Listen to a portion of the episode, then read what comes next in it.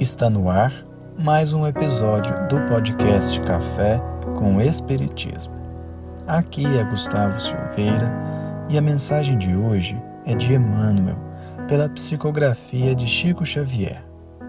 Retirada do livro Pão Nosso, capítulo 167, intitulado Entendimento.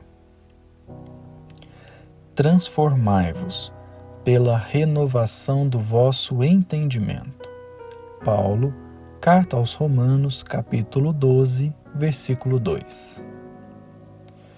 Quando nos reportamos ao problema da transformação espiritual, a comunidade dos discípulos do Evangelho concorda conosco quanto à semelhante necessidade. Mas, nem todos demonstram perfeita compreensão do assunto. No fundo, todos anelam a modificação. No entanto, a maioria não aspira senão à mudança de classificação convencional. Os menos favorecidos pelo dinheiro buscam escalar o domínio das possibilidades materiais. Os detentores de tarefas humildes pleiteiam as grandes posições e, num crescendo desconcertante, quase todos pretendem a transformação indébita das oportunidades a que se ajustam, mergulhando na desordem inquietante. A renovação indispensável não é a de plano exterior flutuante. Transformar-se-á o cristão devotado, não pelos sinais externos, e sim pelo entendimento, dotando a própria mente de nova luz em novas concepções.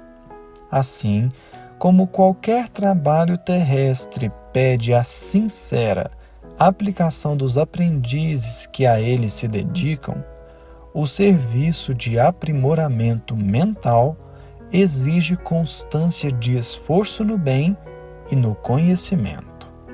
Ainda aqui, é forçoso reconhecer que a disciplina entrará com fatores decisivos. Não te cristalizes, pois, em falsas noções que já te prejudicaram o dia de ontem. Repara a estrutura dos teus raciocínios de agora ante as circunstâncias que te rodeiam. Pergunta a ti próprio quanto ganhaste no Evangelho para analisar retamente esse ou aquele acontecimento de teu caminho. Faze isto, e a bondade do Senhor te auxiliará na esclarecedora resposta a ti mesmo.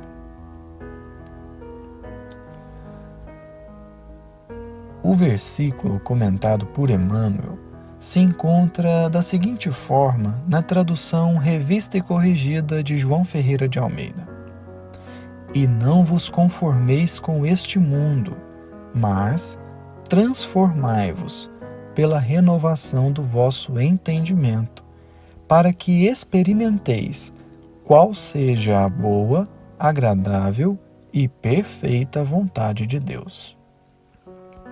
Neste versículo, o apóstolo dos gentios faz importante apelo. Nos pede que não nos conformemos com o mundo. No entanto, ante o mundo decadente, a atitude do cristão é renovar-se a si mesmo e não os outros. O texto é bastante atual e nos convida a raciocinar sobre como temos lidado com as injustiças no mundo.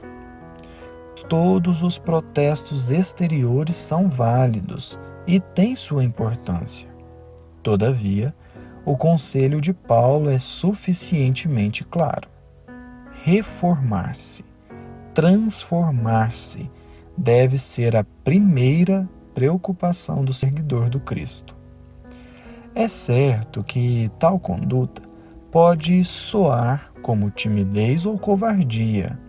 Porém, é justo considerar que, frequentemente, exigimos mudanças das pessoas, do governo e da sociedade através de protestos muito dignos e que possuem seu valor, mas que podem acabar nos levando por caminhos que nos afastam do verdadeiro objetivo da nossa encarnação, o progresso espiritual, como dito na questão 132 do Livro dos Espíritos.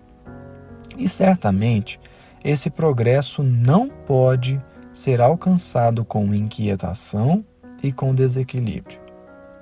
O mundo, com seus valores distorcidos e com suas injustiças, nos causa indignação, inconformação e podemos dizer até mesmo uma revolta.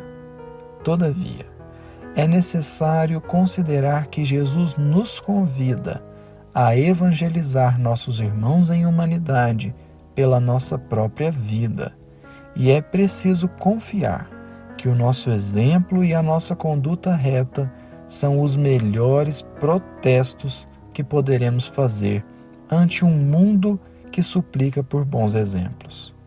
Por isso mesmo, nos chama a atenção o conceito de entendimento ensinado por Emmanuel nessa mensagem.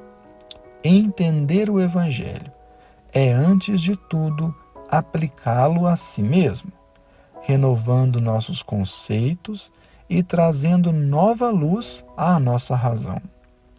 Como adverte o benfeitor, esse serviço exige constância de esforço no bem e no conhecimento. E, ainda aqui, é forçoso reconhecer que a disciplina entrará com fatores decisivos. Para fixar a lição, pede Emmanuel que analisemos quanto temos ganhado, quanto temos aprendido, o quanto crescemos com o Evangelho, para analisar retamente os acontecimentos da vida. E a bondade divina nos ajudará a reconhecer o quanto temos nos transformado na nossa caminhada evolutiva. Mais uma vez, repetiremos com Kardec: reconhece-se o verdadeiro espírita pela sua transformação moral e pelos esforços que emprega para domar suas más inclinações. Muita paz a todos e até o próximo episódio do Café com Espiritismo.